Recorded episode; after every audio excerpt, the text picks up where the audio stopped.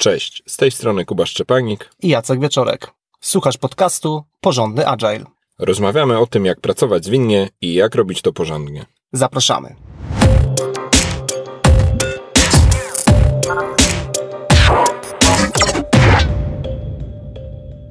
Dzisiejszy odcinek jest kontynuacją serii o tym, jak porządnie używać i korzystać ze Scrama. W odcinku piątym rozmawialiśmy o tym, jak zrealizować porządną retrospektywę sprintu, natomiast dzisiejszy odcinek poświęcimy tematowi doskonalenia backlogu produktu. Tak, żeby było prościej nam poprowadzić ten odcinek, będziemy korzystać z angielskiej nazwy, która najczęściej jest przez nas spotykana w pracy zespołów, czyli będziemy używać określenia refinement. Inne określenia, które możecie spotkać, nazywające ten sam proces, to także grooming, e, jednakże ta nazwa została oficjalnie przez e, twórców przewodnika po skramie e, wycofana. Gdybyś miał Kuba zdefiniować, czym jest refinement, jakbyś, jakbyś go nazwał?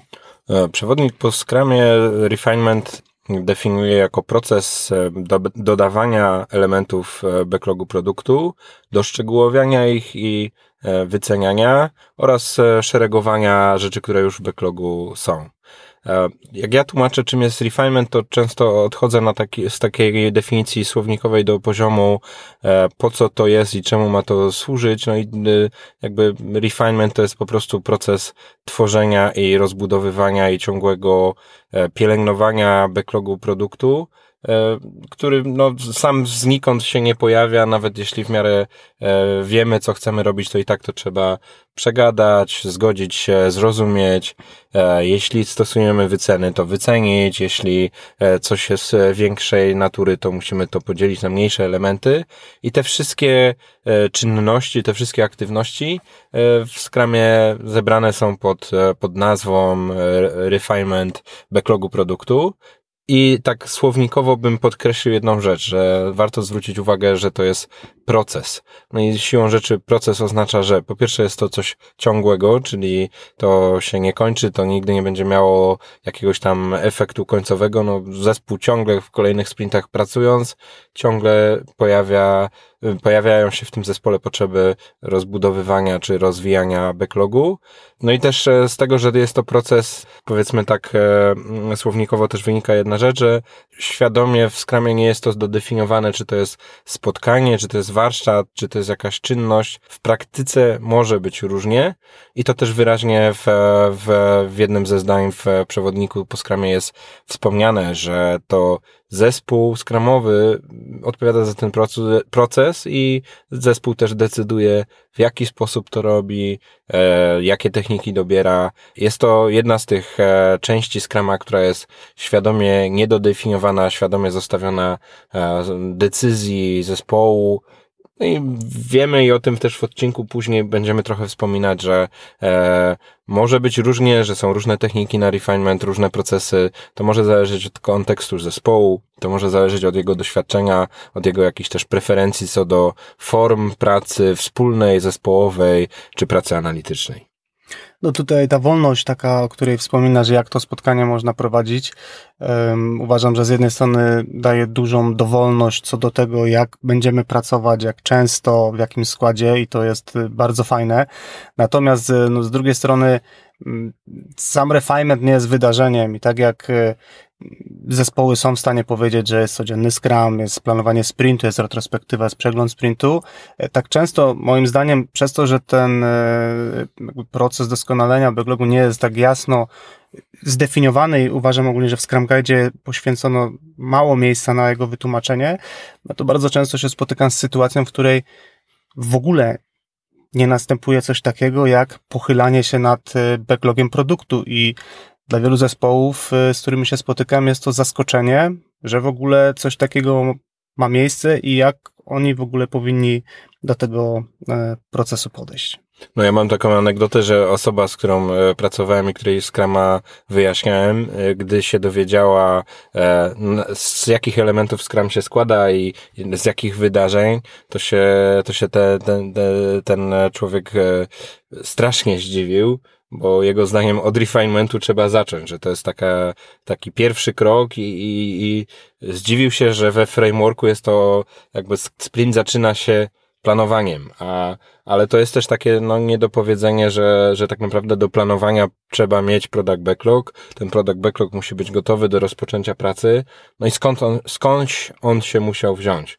E, ale faktem jest to, co mówisz, że z racji tego niedodefiniowania, e, z racji tych takich trochę otwartych, e, otwartych opcji, no, mhm. sprawia to kłopot. Sprawia to w zasadzie kłopot prawie każdemu zespołowi, z którym rozpoczynam pracę, czy do którego docieram jako agile coach. Ja myślę, że tutaj nie pomaga też taki mit panujący w środowisku, e, że skoro pracujemy zwinnie, e, no to po prostu siadamy i robimy, no i w trakcie pracy wyjdzie tak naprawdę to, co mamy do zrobienia. E, I tak, z jednej strony ta dowolność taka w tym, żeby kształtować w trakcie pracy w sprincie e, to, co budujemy, komunikacja z właścicielem produktu, to jest, to jest e, uważam, e, dobre. Natomiast jakby przerysowanie takie negatywne tej sytuacji jest takie, że po prostu tego procesu pracy z backlogiem w ogóle nie ma. I bardzo często obserwuję zespoły, dla których taki pierwszy moment kiedy zaczynają się zastanawiać, co tak, tak naprawdę jest w tym backlogu, e, no to to jest planowanie sprintu. No i zwykle ten czas, który zespoły powinny przeznaczyć na zaplanowanie sprintu, na przygotowanie jakiegoś sensownego planu, e, no zjadają całkowicie na to, żeby dogadać się o co tak naprawdę chodzi w e, pracy, która jest w backlogu, no przez co ten, na, na właściwe zaplanowanie sprintu już nie ma czasu, więc te sprinty często kończą się kiepsko. No i tutaj kółko takie zamknięte właściwie widać tak dosyć wyraźnie wtedy, że no, no brakuje tego takiego oddechu dosłownie y, w skali, nie wiem, tygodnia. Y, mówimy tutaj o godzinach, żeby jednak poświęcić czas na to i spojrzeć w backlog i zastanowić się, co robimy, po co robimy, dlaczego to robimy i, i co to tak naprawdę miałoby być. Też odwracając sytuację, czasem widać zespoły, które nawet na planowaniu tego refinementu nie zrobią, no i wtedy jest e, albo się e, nie rozumieją między sobą, nie rozumieją po co, więc nie rozumieją też potrzeby e, klienta, czy użytkownika, czy tej biznesowej potrzeby. E, no i, no i później może być też bardzo duże nieszczęście na e, no, przeglądzie sprintu, gdy się okazuje, że zespół z dumą prezentuje jakiś rezultat, który jest kompletnie czym innym niż to, co było zamówione, co wraca do takiej tej anegdotycznej, już dosyć wiekowej ilustracji, że no, jedna osoba myśli o trójkącie, inna myśli o kwadracie, a jeszcze ktoś inny o kole, ale na póki nie pogadamy o tym, to, to wszyscy twierdzimy, że się ze sobą zgadzamy, wszystko jest jasne, wszystko zrozumiałe, po prostu bierzcie się do roboty. No i to jest zdecydowanie mi, tak jak mówisz. Mhm. Y, ja myślę, że jeszcze takim jednym ważnym aspektem regularnego prowadzenia e, refinementów w zespole e, jest umożliwienie zespołowi współtworzenia produktu, czyli zespół ma wtedy okazję nie tylko wysłuchać właściciela produktu, co jest do zrealizowania, ale tak naprawdę ma czas, żeby się zastanowić, jakie opcje są możliwe, jakie rozwiązania są możliwe, mm, jaki jest koszt tych rozwiązań, co to tak naprawdę znaczy, że ta konkretna praca została wykonana, jakie są kryteria akceptacji. E, no i na bazie moich obserwacji, pracując jako agile coach z zespołami, widzę, że zupełnie inaczej funkcjonują zespoły, które samodzielnie odpowiadają za tworzenie i, i pielęgnację backlogu produktu. Zupełnie inaczej pracują zespoły, które po prostu dostają, nazwijmy to takie zlecenia, mhm. czyli bardzo dokładnie już rozpisane zadania właściwie od A do Z, od kogoś tam, od product ownera, analityka, nie wiem, najstarszego dewelopera, no i po prostu tą pracę wykonują. Tak więc ten, ten wątek taki współtworzenia, brania odpowiedzialności, kształtowania produktu, uważam, że zwykle można tanio, łatwo zbudować właśnie realizując e, proces refinementu. No taka ukryta też e, okazja, która przy braku refinementu lub przy jego słabej postaci znika w wielu organizacjach, to też okazja do tego, żeby oddzielić potrzebę od możliwego rozwiązania i też e, zagłębić się w, w różne opcje, włącznie z tymi szybkimi, prostymi rozwiązaniami na jakąś wielką potrzebę. Nie raz, nie dwa widziałem przypadki, że, że, że przychodzi czy product owner, czy nawet jeszcze jakiś interesariusz ze zleceniem na, nie wiem, zróbcie mi wyszukiwarkę na tej liście, a kończymy mhm. z wybudowaniem, nie wiem, sortowania albo jakiegoś prostego prostego stronnicowania, bo nagle się okazuje, że e, ten, kto zleca pracę, umie wyrazić swoją potrzebę wyłącznie mhm. przez pryzmat szczegółowego rozwiązania jednego z wielu opcji. I teraz jeśli nie, nie, nie damy okazji zespołowi przepracować sobie tego, jaka jest potrzeba, jak można ją rozwiązać, na jak różne sposoby to zrobić, e, jakie są alternatywy, też koszty, korzyści do tych różnych opcji, no to, to nie poświęcamy tego czasu, teoretycznie go zaoszczędzamy, co może też oznaczyć, że no powiedzmy umownie zrobimy pracę na 10 sprintów, bo tak się wbiliśmy w pewne tory, zamiast poszukać jakichś bardzo bystrych, bardzo sprytnych rozwiązań, które w, jeden lub kilka sprintów załatwiają temat i zaspokajają albo całą potrzebę, albo znaczną jej część e, i zostawiają e, przestrzeń czy, czy moc przerobową zespołu na kolejne wartościowe rzeczy. Mhm.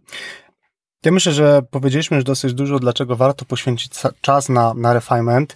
Y, zanim przejdziemy do tego, jak y, realizować ten proces, to chciałbym jeszcze y, poruszyć wątek tego, ile czasu powinniśmy na to, na, na to wydarzenie, na ten proces poświęcić? Jak, jakie są Twoje doświadczenia? Mm, Scrum Guide mówi o około tam 10% e, czasu sprintu, natomiast jak to z Twojej perspektywy wygląda w praktyce? No, z, mojej, z mojej perspektywy to wygląda tak, jak to mówi Scrum Guide, a Scrum Guide tam dokładnie to mówi, że zespoły zazwyczaj przez, przeznaczają nie więcej niż. I to, to może zależeć bardzo mocno od naszego produktu, od tego, e, jak, e, jak złożony on jest, jak, jak odkrywczy, jak różnorodne wymagania wzajemnie się na siebie nakładają. No, znam zespoły, które są w stanie stanie w, e, w krótszym czasie niż te wspomniane 10% przerobić, e, przerobić tyle, ile potrzebują, żeby mieć tą perspektywę e, dobrze przygotowanego backlogu na najbliższy sprint i być może przegadanego również na kilka sprintów w przód. Natomiast coś, co bym dopowiedział, to to, że te 10% to ja traktuję taką, jako taką trochę średnią w dłuższym okresie, mhm. czyli jeśli zespół siada do jakiegoś większego epika, jeśli tak porządkują backlog, czy jakieś większe inicjatywy, jakiegoś większego przedsięwzięcia, projektu, jakkolwiek to nazwiemy, jeśli jest to coś nowego, większego, e, co w ogóle, w co w ogóle się trzeba wgryźć, to możliwe, że ten proces refinementu zje, czy powinien zjeść ciutkę więcej czasu w danym sprincie, żeby też e, dosyć płynnie przejść do e, dostarczania kolejnych przyrostów w jak najszybszym tempie. Czyli tak sobie myślę, że jeśli na przykład mamy sytuację, że zespół w ogóle od zera powstaje, e, czy zaczyna mhm. jakiś projekt, e, zaczyna jakiś feature, zaczyna jakiś e, rozwój nowego produktu, to tutaj nie trzymałbym się kurczowo tej wytycznej 10%, bo możliwe, że, że duża, duża część tego, co wykonujemy w ramach sprintu, to de facto jest szeroko rozumiany proces refinementu. Wgryzanie się w jakieś dane, poznawanie użytkownika, poznawanie jego potrzeb, rozmowy z interesariuszami, przygotowywanie backlogu. Nie tylko e, takie całozespołowe, ale również indywidualne zapoznawanie się z tym, co tam jest. Ja myślę, że ta, ten czas poświęcany, on zwykle jest y, większy na początku, natomiast im bardziej zespół zna produkt, im lepiej się rozumieją z product ownerem, im bardziej znają e, stakeholderów, no to ten czas, y, powiedziałbym, się gdzieś wyrównuje i dla tygodniowego sprintu te 10% to jest jakieś tam 3,5 godziny. E, to, to z mojego doświadczenia zespoły, które, tak jak powiedziałeś, jakby dużo tego refinementu robią tak mimowolnie w trakcie sprintu, no to, to tak myślę sobie, że okolice dwóch, trzech godzin w zależności od potrzeb okazują się wystarczające. Natomiast zespół, który nigdy nie robił refinementu, nie zna produktu, nie rozumie, e, ma silne silosy wewnętrzne, no to niestety tego czasu będzie zdecydowanie więcej. Nie zdziwiłbym się, gdyby nawet to przyjmowało formę takich konkretnych dni warsztatowych, gdzie po prostu próbujemy zrozumieć, e, co jest do zrobienia i jak możemy to zrobić. Dla równowagi nie znam zespołu, E, który nie potrzebowałby refinementu w ogóle. To znaczy, mhm. E, są czasem takie pokusy i tu właśnie ta ironia losu polega na tym, że to są pokusy w zespołach bardzo początkujących, że w sumie to nie potrzebujemy, wiemy, e, aś dzisiaj to już dwa lata pracuje w tym produkcie, więc wszystko znamy na wylot, po co gadać, róbmy. Mhm nigdy to nie jest e, dobry sposób i, i mówię to z bardzo mocnym przekonaniem, w sensie rzadko używam tak mocnych e, sformułowań, ale w tym przypadku e, to powiem. Nawet jeśli faktycznie robimy to już dłuższy czas, to nadal jakaś forma uporządkowania, poukładania, podzielenia, wycenienia, tak żeby planowanie było bardzo sprawne, znaj, no naprawdę godzina w tygodniu, to, to nie wyobrażam sobie, że mogła, mogłaby wystarczyć tylko na ten proces. E, zapoznajmy się z tym, co jest do zrobienia i upewnijmy się, że tak samo to rozumiemy. Więc e, no, każdy zespół tego potrzebuje. Są zespoły, które robią to tak sprawnie, że nawet tego nie zauważają, ale, mhm. ale nie znam zespołu, który by tego wcale nie potrzebował. Jeśli jest zespół, który wcale tego nie potrzebuje, to, to obawiam się, że tutaj jest e, trochę grubszy temat, e, czy oni w ogóle są zespołem, czy współpracują, czy jest zdefiniowany produkt, który rozwijają, czy tam w ogóle jest przyrostowość, jest jej potrzeba, bo może się okazać, że to jest taki Scrum przykryty, znaczy pod przykrywką Scrama jest realizacja jakiegoś e, długofalowego, kaskadowego projektu. Mhm. Ale nie o tym ten odcinek. Dokładnie. Mm, no dobrze, to jakbyś miał y, zarekomendować słuchaczowi, który tutaj razem z nami odkrywa właśnie wartość i, i sens robienia refinementów, y, no to to pierwsze pytanie, które przychodzi do głowy, no dobrze, no to jak konkretnie ten, ten proces e, realizować w zespole? Taki najbardziej popularny sposób, który spotykam, e, e, już nie wnikam, dlaczego on jest popularny. To jest po prostu jakieś warsztatowe spotkanie całego zespołu, gdzie zespół zapoznaje się z tym, co jest e, na spotkanie przyniesione, najczęściej to będzie przez product ownera e, i y, rozmawiają sobie o tym, jak to rozumieją, rozbijają to na jakieś części pierwsze. Cała ta dyskusja jest też e, zbierana w postaci albo to jakichś przygotowanych elementów backlogu, albo chociaż jakieś formy notatki czy wizualizacji. E, no i warsztatowa forma całego zespołu, która ma też swoje ograniczenia, w skrócie, no, im większy zespół, tym trudniej utrzymać uwagę i utrzymać energię też w dłuższym okresie czasu. Stąd bywają też e, inne alternatywne metody realizacji tego procesu. E, no, nasuwa się jedna dosyć oczywista. Tak, możemy, jeżeli, jeżeli mamy duży zespół, który no, ciężko jest moderować, dużo opinii, dużo pomysłów, czasem ciężko jest to wszystko uchwycić, to taką popularną popularną metodą y, czy prostym sposobem jest po prostu dzielenie zespołu na, na grupy. Czyli jak mamy powiedzmy zespół 12-osobowy, e, zdarzają się dosyć takie zespoły, duży. dosyć duży, taki bym powiedział już na skraju, no to dzielimy taki zespół na dwa podzespoły w trakcie tego mm, spotkania czy, czy warsztatu. No i zyskujemy dwa, e, dwie grupy sześcioosobowe. No i teraz tutaj możemy pójść mm, też różnymi ścieżkami. Możemy dać te same tematy do tych dwóch grup, żeby je przepracowały i po jakimś tam umówionym czasie zaprezentowały sobie wyniki, y, podyskutowały, być może rozwiązania czy pomysły są podobne, być może się wykluczają, być może na skutek w ogóle połączenia tych pomysłów z różnych grup wyłoni się coś zupełnie nowego. Mm, to jest jakby jedno popularne podejście, z którym mam doświadczenie. Inne podejście polega na tym, że dajemy do grup zupełnie inne elementy backlogu produktu. Pierwsze trzy do grupy pierwszej, kolejne trzy do, do grupy drugiej. Grupy pracują jakiś czas nad tymi elementami, no i na koniec dzielą się między sobą efektami pracy, gdzie oczywiście jest jakby przestrzeń na to, że grupa, która nie pracowała nad konkretnymi elementami, może mieć jakieś swoje uwagi, przemyślenia, e, jakieś tam e, głębsze pytania. Modyfikacją, którą ja też znam, to jest też taka jakaś forma e, inspirowana ze strategii Disneya, jeśli chodzi o techniki kreatywne, że można też nie, nie tylko zaprezentować drugiej grupie, ale wręcz dać tej drugiej grupie do dalszej pracy, czyli e, taka technika, która polega na tym, że jedna grupa e, przepracowuje te elementy backlogu i koniecznie zapisuje te e, e efekty tego przepracowania, po czym ten, no nie wiem, kartka papieru czy, czy jakieś postity mhm. przekazywane są do drugiej grupy i ta druga grupa albo ma poprawić, albo ma skrytykować, albo ma poszukać dziury w całym, w zależności od tego, jak sobie w grupie ustawimy taką moderację, no ale w każdym razie może być też tak, że e, koniec końców e, przepracowanie jest efektem całej grupy, e, ale niekoniecznie jednocześnie cała, cała sala, czy cała, wszyscy członkowie zespołu nad tym pracują. Czyli w skrócie to są, to, to jest technika, która usprawnia to pierwsze z podejść całozespołowe, że no, praca odbywa się w sposób równoległy i co ważne też w tych mniejszych grupach trochę prościej o aktywizację wszystkich. No, mhm. powiedzmy, że ekstremalny przypadek to te sześcioosobowe podgrupy, a takie realne z mniejszych zespołów, no to mniejsze zespoły podzielimy na trzy, może czteroosobowe grupy, no i, i wtedy to praktycznie każdy uczestniczy. Jedna osoba pisze, druga mówi, trzecia pyta, no, tam nie sposób się schować w tłumie, co jest y, realne i bardzo proste y, przyciąć komara na takim refinemencie całozespołowym.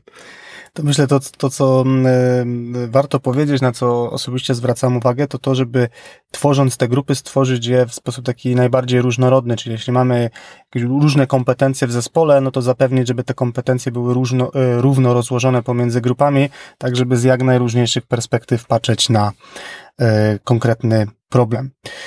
Alternatywną wersją tego, tego pomysłu, o którym mówimy, jest również podejście, które opiera się na pracy w grupach, jednakże w tym, w tym przypadku ta praca grupowa dzieje się offline, czyli poza tym naszym konkretnym spotkaniem, warsztatem refinementowym, gdzie grupy dostają wcześniej jakieś konkretne zadania do e, przepracowania i na jakimś konkretnym umówionym spotkaniu prezentują reszcie grupy co przygotowały. Czyli to jest takie mm, zapewnienie, że przyjdziemy na te konkretne e, spotkanie, warsztat, wydarzenie, przygotowanie, żeby uniknąć sytuacji, w której jest tak dużo niewiadomych, że nie jesteśmy w stanie ruszyć z miejsca, bo musimy ich zapytać, dopytać, zaprosić kogoś, iść do innego zespołu, poprosić stakeholdera czy jakąś inną osobę, żeby nam pomogła.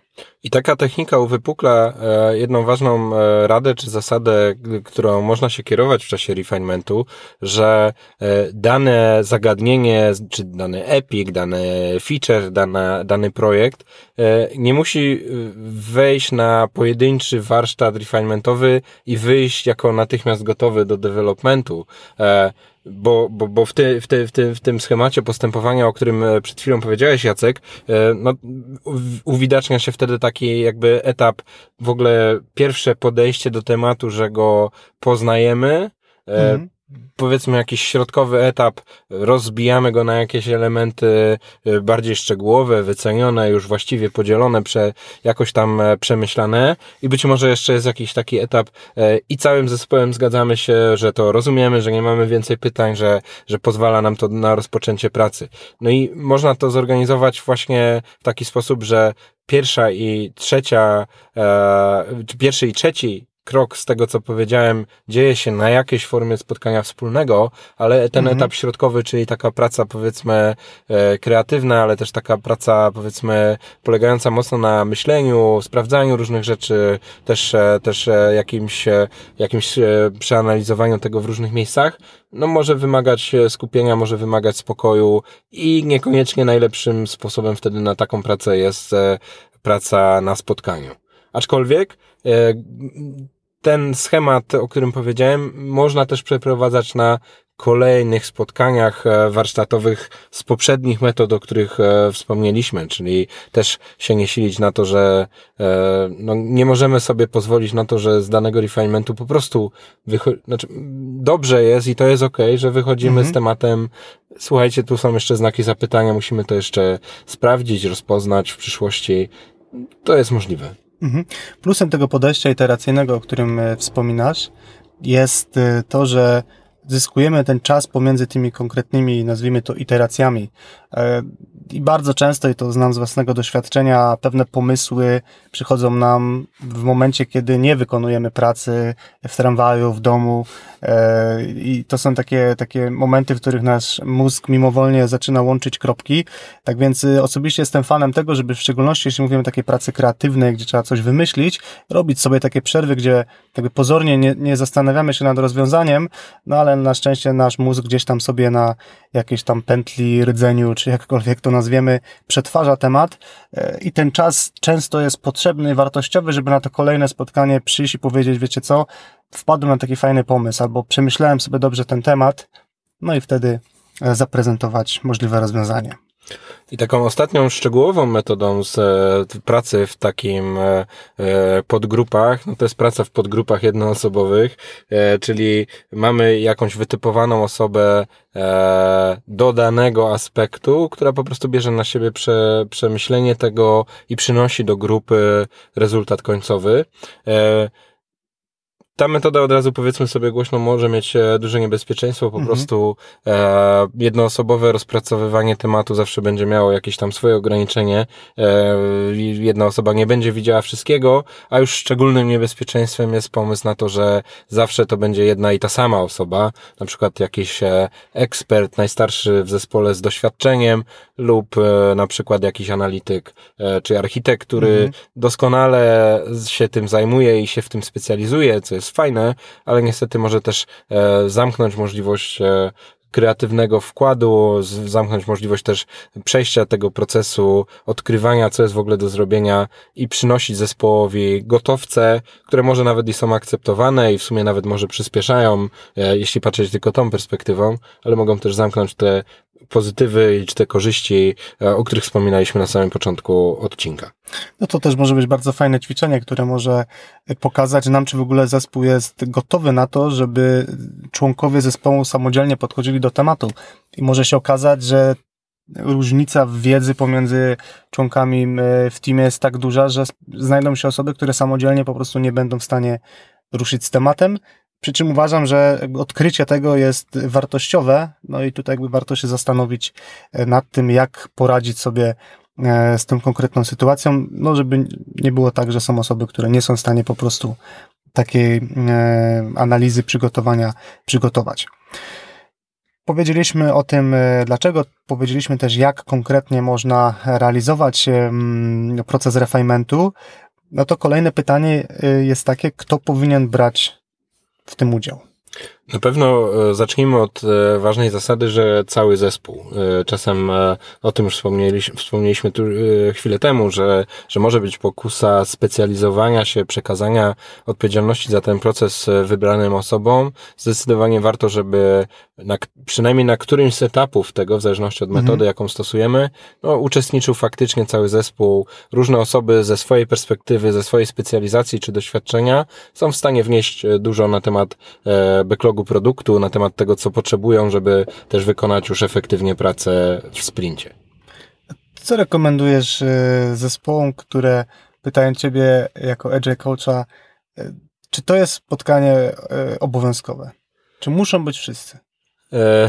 no szczerze mówiąc, to zazwyczaj jest prowokowanie mnie do głębszego coachingu, ale dobrze rozumianego, nie, nie takiego jak z Facebooka, no bo jeśli ktoś ma poczucie, że jest to obowiązkowe spotkanie, no to może tu jest coś nie tak, nie? To tak naprawdę um, ja bym odbił pytanie, czy tutaj praca całym zespołem jest obowiązkowa, jeśli ktoś ma ochotę się e, wypisać z tematu rozumienia, co robimy, po co to robimy, e, ale no może nie ironizowałbym, w sensie to jest proces który mam w głowie, a nie na zewnątrz. E, natomiast na zewnątrz raczej, raczej chciałbym zrozumieć, e, co takiego sprawia, że ktoś e, nie chce w tym uczestniczyć. No i to wtedy, wtedy wychodzi. Myślę, że jeszcze, jeszcze zdążymy w tym odcinku trochę na końcu dać parę porad, ale tu chyba, chyba najczęściej widzę, że tu wychodzi temat no, wysokiej nieefektywności tego spotkania odczuwanej przez daną osobę i to często będzie to tak, że ten, kto ma odwagę zapytać mnie o coś takiego, daje się też wciągnąć rozmowę E, jakby poprawił to spotkanie, mhm. żeby miał sens uczestniczenia całego zespołu, a nie, a nie jakiejś tam wybranej grupy zapatrzonej w ekran, czy, czy, czy analizującej jakiegoś Excela, czy, czy ściubiających coś na kartce.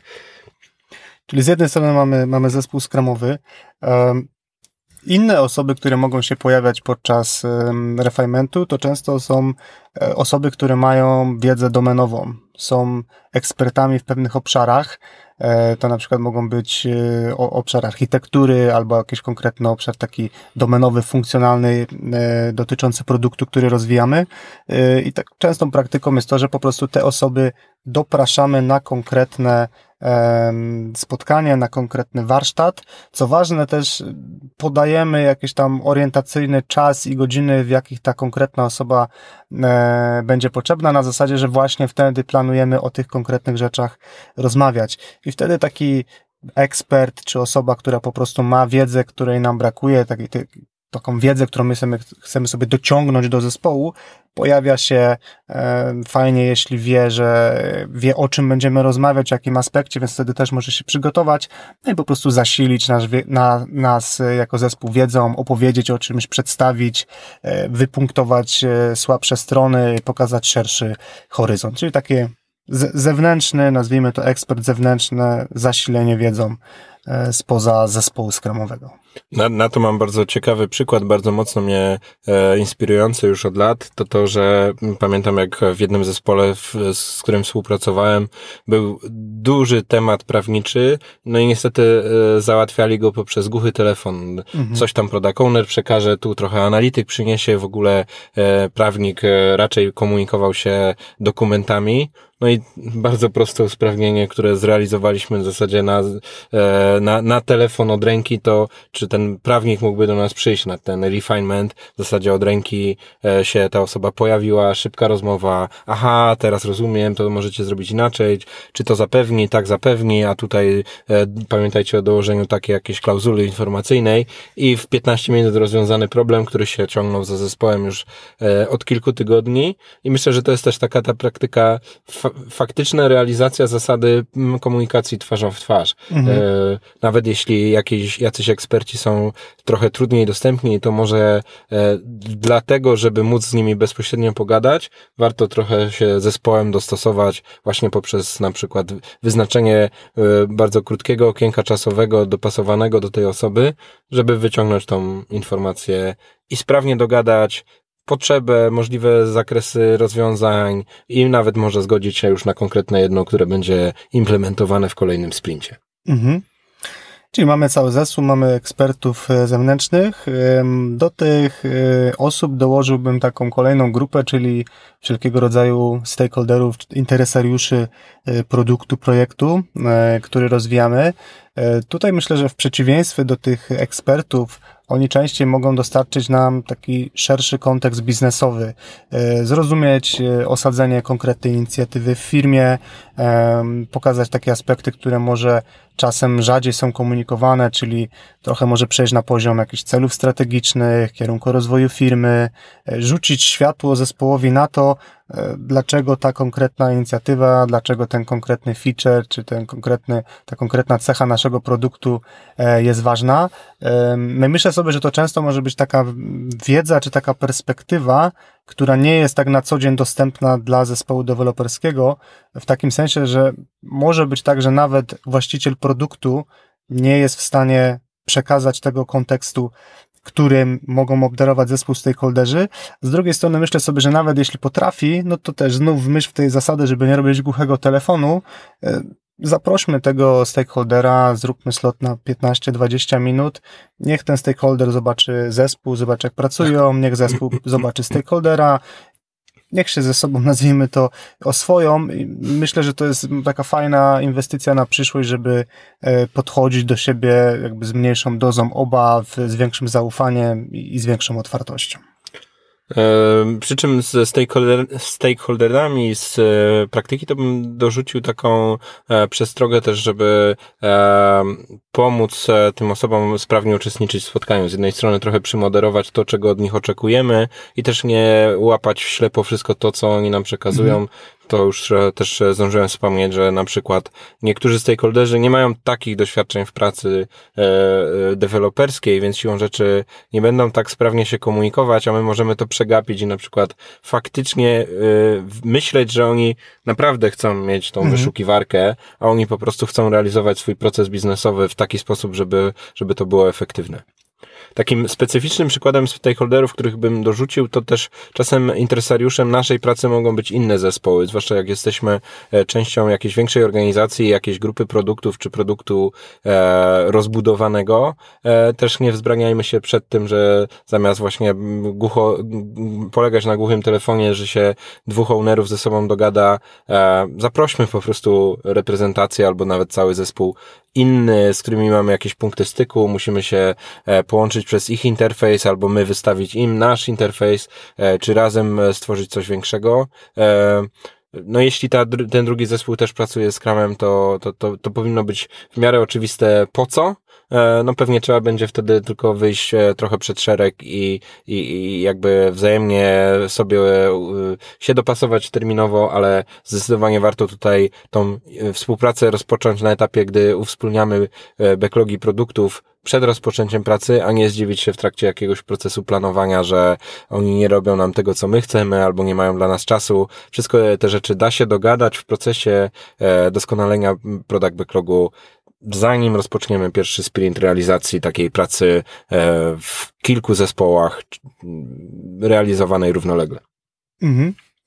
Myślę, że taką ostatnią e, reprezentacją, której bym się spodziewał na refinemencie, to jest po prostu reprezentacja użytkownika i tutaj myślę, że możemy podzielić te, tego użytkownika na takie dwie opcje. Pierwsza opcja to jest użytkownik wewnętrzny myślę, na bazie mojego doświadczenia jest to grupa, którą o wiele prościej jest e, mieć na refinemencie, czyli rozwijając wszelkiego rodzaju e, narzędzia, które są użytkowane wewnętrznie, wszelkiego rodzaju intranety, e, CRM-y, jakieś takie precyzyjne narzędzia dla, dla osób o, o konkretnych kompetencjach w firmie, e, no to zwykle to jakby tutaj nie ma najmniejszego problemu, no bo to nie wiem, idziemy po Tomka, czy idziemy po Kasie na drugie piętro, na piąte piętro, no i mamy super okazję, żeby posłuchać z pierwszej ręki o tym, jak użytkownik wyobraża sobie e, produkt, e, co go boli, jakie ma oczekiwania.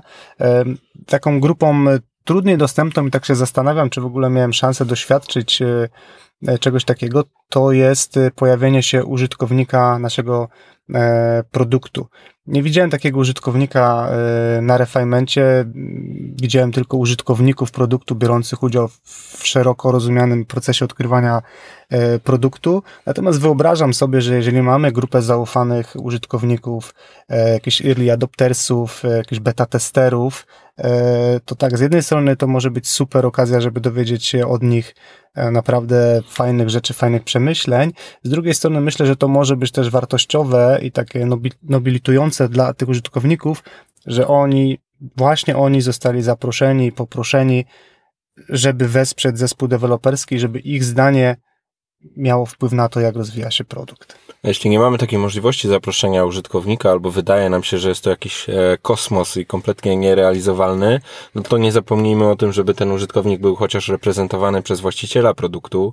E, no i tą reprezentację można, zwłaszcza w świecie produktów cyfrowych, zrobić poprzez e, pokazanie statystyk wykorzystania narzędzia, poprzez jakąś formę badań, ankiet, różnego rodzaju narzędzi, które sprawią, że trochę lepiej zrozumiemy tego użytkownika i dostarczymy wartość jemu, a nie e, w naszym takim wewnętrznym, biurowym sosie sobie się dogadamy, departament z departamentem są zgodni, a potem na końcu się okaże, że klient wcale tego nie potrzebuje. Zgadza się. No dobrze, to myślę, że możemy przejść do, do ostatniej części dzisiejszego odcinka, czyli chcielibyśmy podzielić się z Tobą konkretnymi poradami dotyczącego, dotyczącymi tego, jak robić refinement dobrze, jak robić go porządnie. No to najważniejsza rada, robić go. Są zespoły, o których już wspominałem, które mają poczucie, że go nie potrzebują. E, są czasem też e, Scrum Masterzy, którzy nie czują się do końca pewnie, nie chcą zaproponować. Zespół e, jakoś tak jest na wstępie niechętny. Zdecydowanie warto, zdecydowanie trzeba. To jest pewna droga, żeby się tego nauczyć. To jest pewna też może, może, może sztuka, żeby dobrze to zrealizować, dobrze to poprowadzić jako Scrum Master. Zespół też pewnie musi się z tematem oswoić ale, ale zdecydowanie e, warto, trzeba robić e, ten proces. E, no, tracimy dużo, nawet jeśli jakoś nam się realizują te, te, te sprinty bez tego procesu, to prawdopodobnie zrobilibyśmy o wiele więcej wartości biznesowej, to podkreślę, mhm. gdybyśmy ten proces sprawnie sobie zrobili. No i tracimy, jeśli go nie robimy.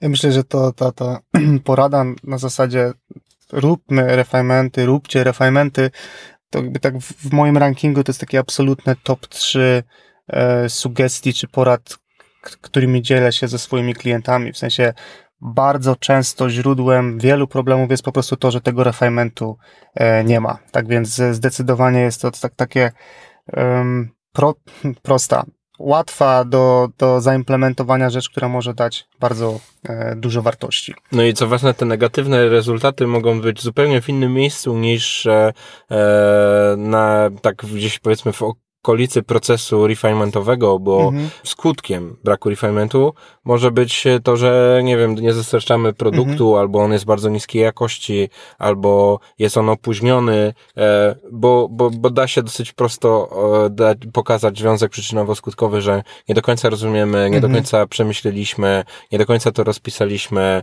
obiecujemy coś, czego nie jesteśmy w stanie dostarczyć. Szereg, szereg e, konkretnych, nawarstwiających się problemów, który, u których podstaw leży brak refinementu. Kolejną taką e, poradą mm, jest, e, aby dbać o formę. Czyli warto, żeby to spotkanie miało konkretną strukturę, e, warto zadbać o to, żeby było jasne, co chcemy podczas tego spotkania osiągnąć. Ważne, żeby cały zespół miał przestrzeń na to, się, żeby się wypowiedzieć. Jeżeli pojawiają się jakieś osoby z zewnątrz, to też e, warto zaplanować. Nie ma nic gorszego niż takie spotkanie, po prostu, że się spotkamy, nasiadówka, e, jedna osoba mówi przez połowę czasu, reszta nie słucha. No Aż wtedy... nam się skończy tlen w salce. Tak, ktoś tam uśnie w końcu. Tak więc e, wtedy zwykle się słyszy, że te, te spotkania nie mają sensu, po co przychodzimy i tak dalej.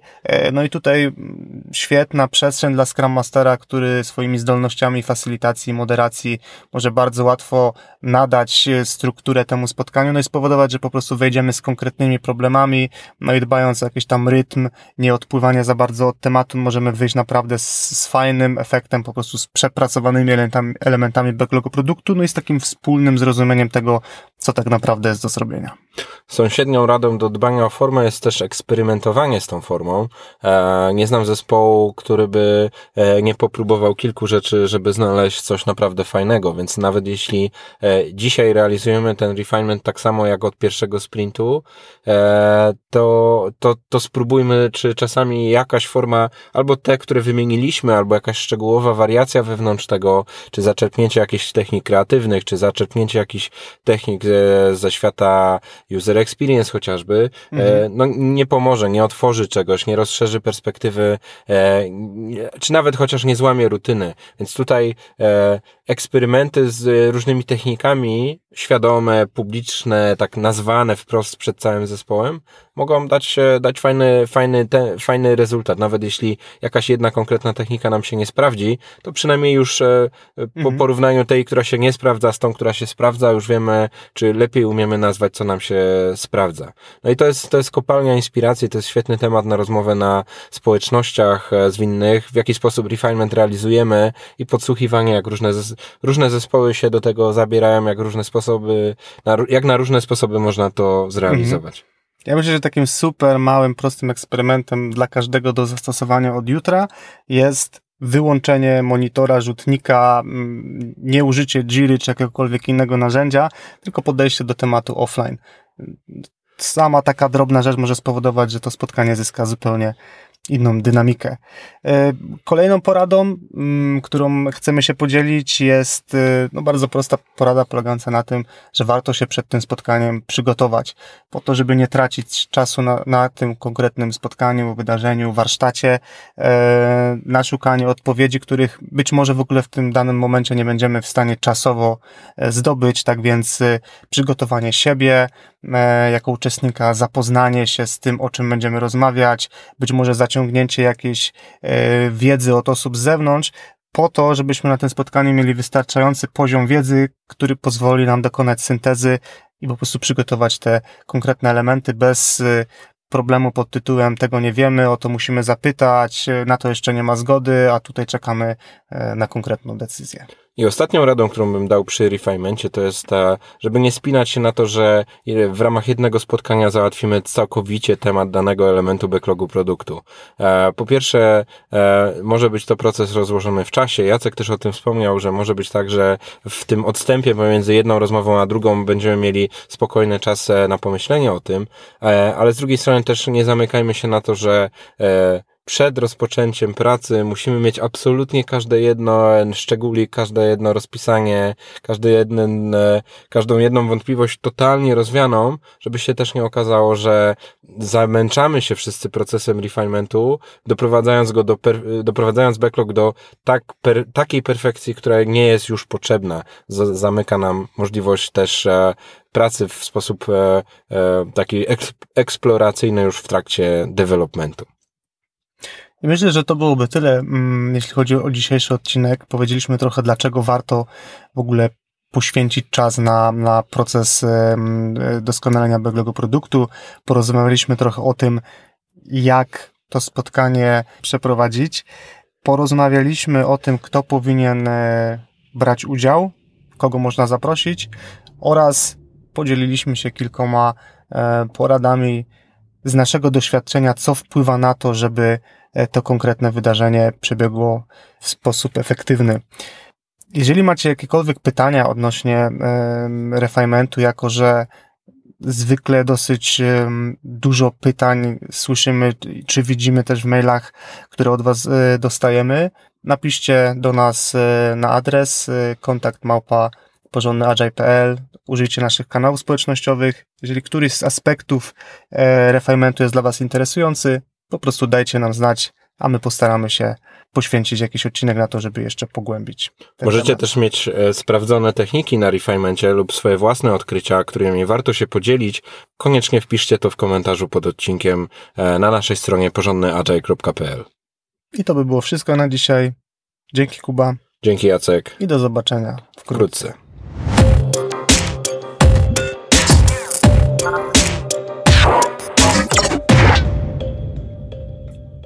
Dziękujemy, że jesteś z nami słuchając tego odcinka do końca. Nagrywanie podcastu to dla nas coś zupełnie nowego, dlatego zależy nam, żeby usłyszeć, co o nim myślisz. Zostaw swój komentarz na iTunes lub napisz do nas na adres kontakt małpa porządnyagile.pl Jeśli podcast daje Ci wartość, podziel się nim ze swoimi znajomymi. Chcemy docierać do wszystkich, których interesuje porządny agile. Dziękujemy. Dziękujemy.